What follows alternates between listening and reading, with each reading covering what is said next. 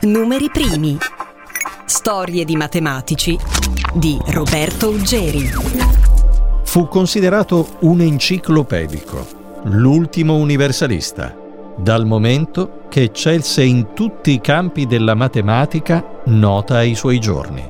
Sto parlando di Henri Poincaré, nato a Nancy il 29 aprile 1854.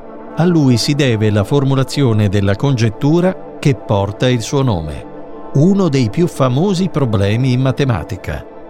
Fu la prima persona a scoprire un sistema caotico deterministico, ponendo in tal modo le basi della moderna teoria del caos. Viene inoltre considerato uno dei fondatori della topologia, ma Poincaré introdusse anche il moderno principio di relatività, e fu il primo a presentare le trasformazioni di Lorentz, che permettono di descrivere come varia la misura del tempo e dello spazio tra due sistemi di riferimento inerziali, cioè sistemi in cui l'oggetto della misura è in moto rettilineo uniforme rispetto all'osservatore. Il matematico e fisico francese completò le trasformazioni concernenti la velocità relativistica e le trascrisse in una lettera proprio a Lorentz nel 1905.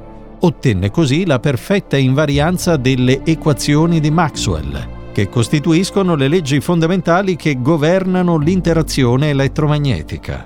Un passo importante nella formulazione della teoria della relatività ristretta, sviluppata poi nello stesso anno, cioè nel 1905, niente meno che da Albert Einstein.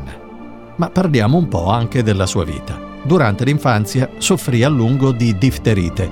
La sua prima insegnante fu la madre, Eugénie Lanois. Nel 1862 entrò al liceo di Nancy, oggi ribattezzato proprio con il suo nome.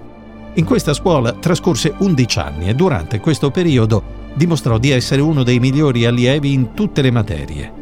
Poi entrò al Politecnico nel 1873. Oltre alla matematica studiò anche ingegneria mineraria e conseguì la laurea in ingegneria nel marzo del 1879. Quegli studi paralleli alla matematica gli tornarono utili perché entrò nella società mineraria come ispettore della regione di Vesoul, nel nord-est della Francia. Nello stesso tempo si preparò per il dottorato in scienze e matematica. La sua tesi riguardò il campo delle equazioni differenziali. Fu il primo a capire che potevano essere utilizzate per mettere a fuoco il moto del sistema solare.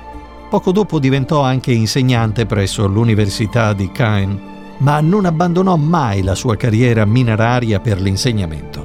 Lavorò al Ministero dei Servizi Pubblici come ingegnere responsabile dello sviluppo delle ferrovie del nord della Francia e successivamente diventò ingegnere capo della società mineraria nel 1893. E poi ispettore generale nel 1910. Ma va detto che fu anche insegnante all'Università di Parigi, la prestigiosa Sorbonne. Nel 1887 vinse un concorso matematico indetto niente meno che da Oscar II, re di Svezia. 5 anni più tardi, nel 1893, fece parte del gruppo di lavoro che si occupò del problema della sincronizzazione dell'orario nel mondo. Tra le curiosità possiamo dire che le abitudini di Poincaré sono state paragonate a quelle di un'ape che vola di fiore in fiore. Era interessato al modo in cui la propria mente lavorava, studiava le proprie abitudini e nel 1908 tenne una conferenza all'Istituto di Psicologia Generale di Parigi su quanto aveva osservato su se stesso. Poincaré non si preoccupava molto di essere rigoroso e non amava la logica.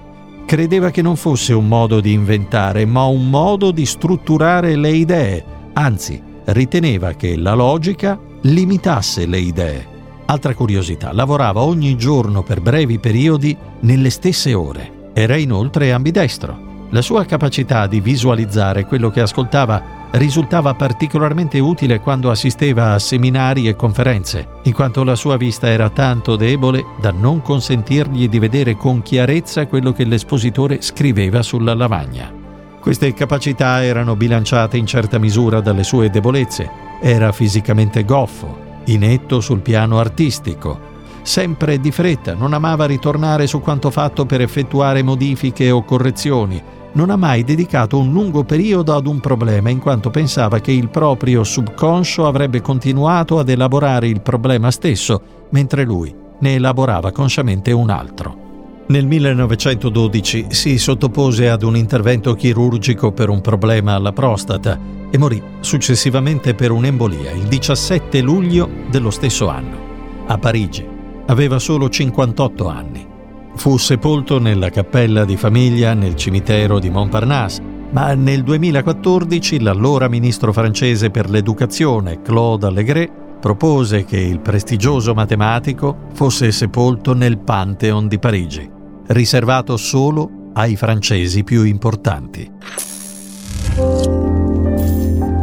Avete ascoltato Numeri primi, storie di matematici di Roberto Uggeri.